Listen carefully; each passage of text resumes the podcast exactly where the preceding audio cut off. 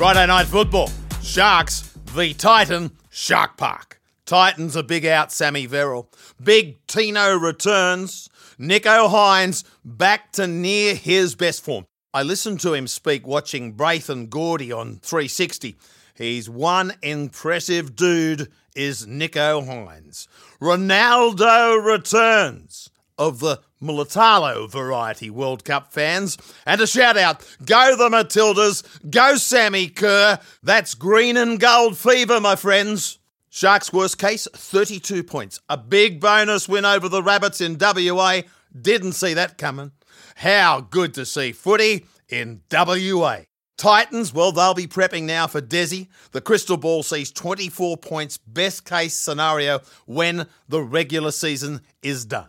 Into the mailbag. Sharks do it again. Nicho Hynes at home does it again. The rabbi willing to give six and a half here. Hynes and his wingman, Briton Nikora, tries for the Sharks. On the run home from the rabbi, it's bye for now.